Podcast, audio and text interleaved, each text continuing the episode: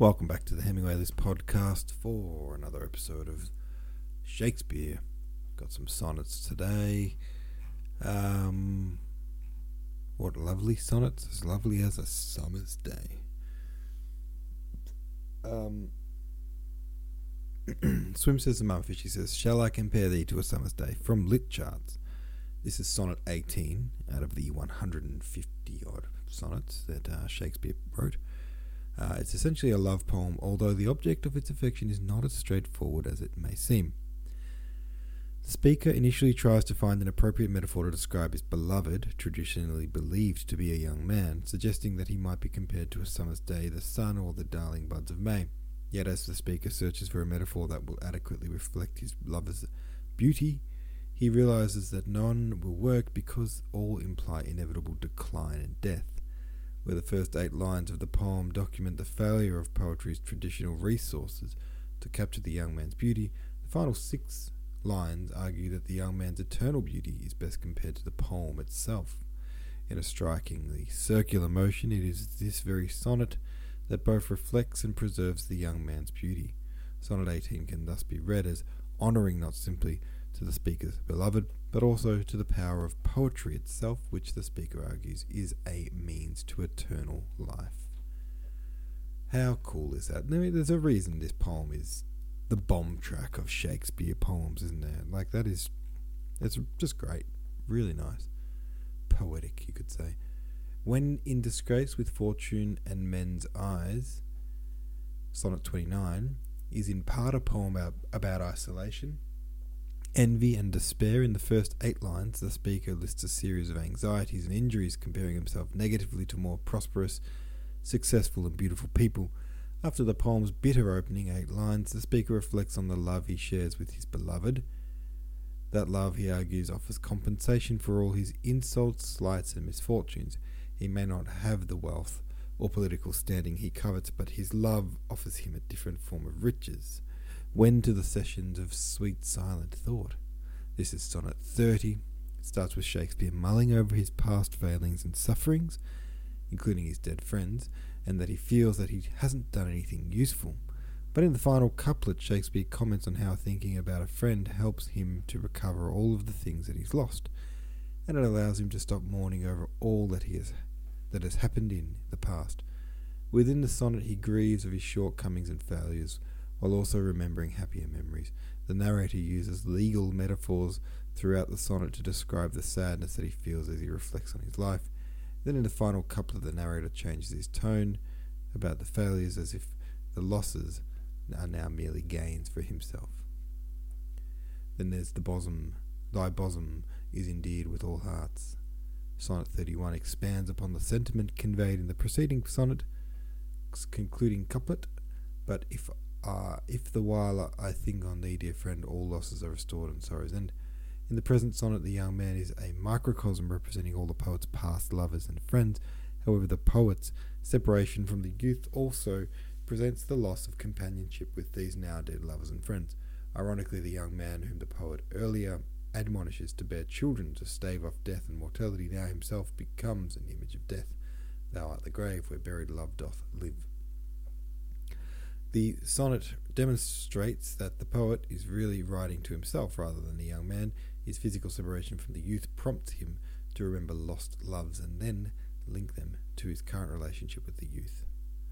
The poet rejoices that his dead friends are metaphysically implanted in the youth's bosom, but lost friends and lovers not the young man, are the main subjects of the sonnet. Last one, what is your substance, whereof are you made? Sonnet number 53 is often analysed in terms of Renaissance Napoleonism. No, no sorry, neo, I read that wrong. Renaissance Neoplatonism. Uh, the belief that everything is divided into substance and a shadow. In short, nothing we perceive is actually reality because the physical and literal substance of everything is subsumed beneath seemings and shadows which hide a thing's true reality from us. This isn't quite the Elizabethan version of perhaps all we all live in the matrix, but it is a rough approximation. Stephen Booth in his Shakespeare's sonnets uh, notes uh, summarizes the relationship between Shakespeare and Shakespeare's Sonnet 53 and Neoplatonism much more effectively when he writes. Shakespeare here takes the Platonic idea of beauty and works his own paradoxes upon it. The poem is a hyperbolic compliment in which the beloved, an instance of embodied beauty, is said to be the form, the idea, the substance from which all other particular beautiful things derive. Alrighty. Thank you so much, Swim for the mum says the Swim said the mama fishy for digging up all those explanations of the poems. Very awesome stuff. Now we are going to read another five of Shakespeare's poems, sonnets, I should say. Um, if I can find them.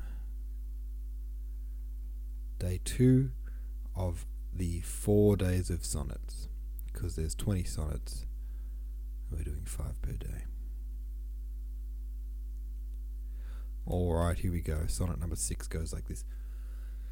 Oh, how much more doth beauty beauteous seem by that sweet ornament which truth doth give. The rose looks fair, but fairer we it deem for that sweet odour which doth in it live. The canker blooms have full as deep a, a dye as the perfumed tincture of the roses hang on such thorns and play as wantonly when summer's breath their masked buds discloses. But for their virtue only is their show, show. They live unwooed and unrespected fade. Die to themselves, sweet roses do not so.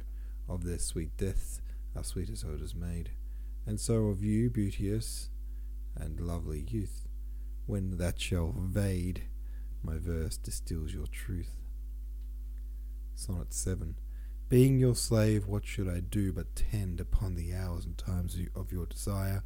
I have no precious time at all to spend, nor services to do till you require.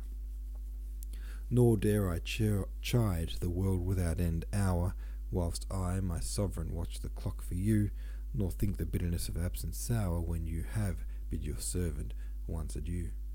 Nor dare I question with my jealous thought where you may be or your affairs suppose, but like a sad slave stay and think of naught, save where you are how happy you make those.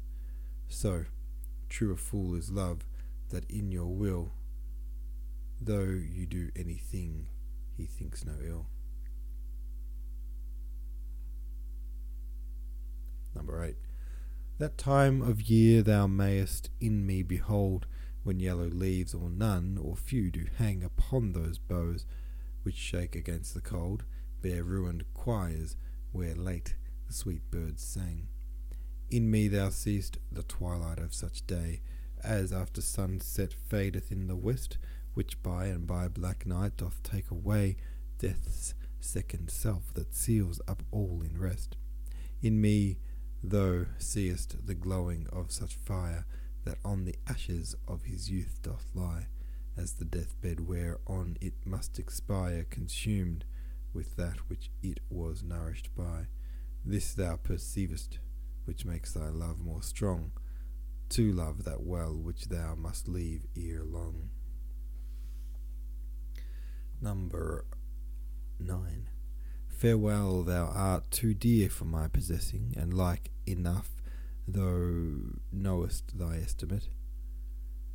To charter of thy worth gives thee releasing, my bonds in thee are all determinate.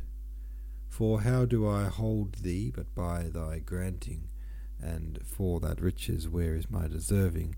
The cause of this fair gift in me is wanting, and so my patent back again is swerving.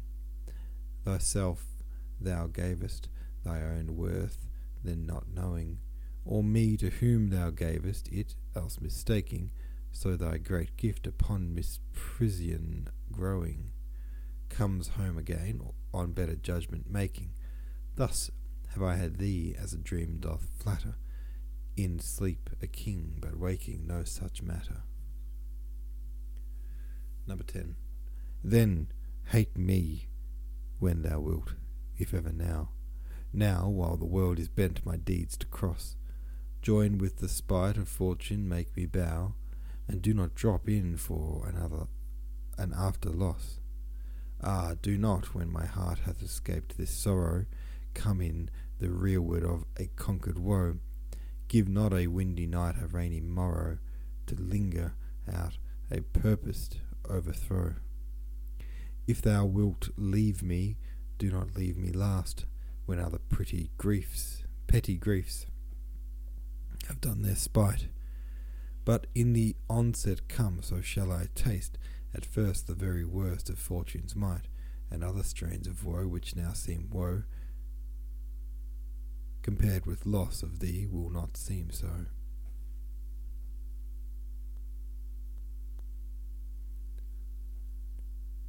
Beautiful. All right. I love these sonnets. I really do. Very cool. Thank you guys for listening. See you tomorrow.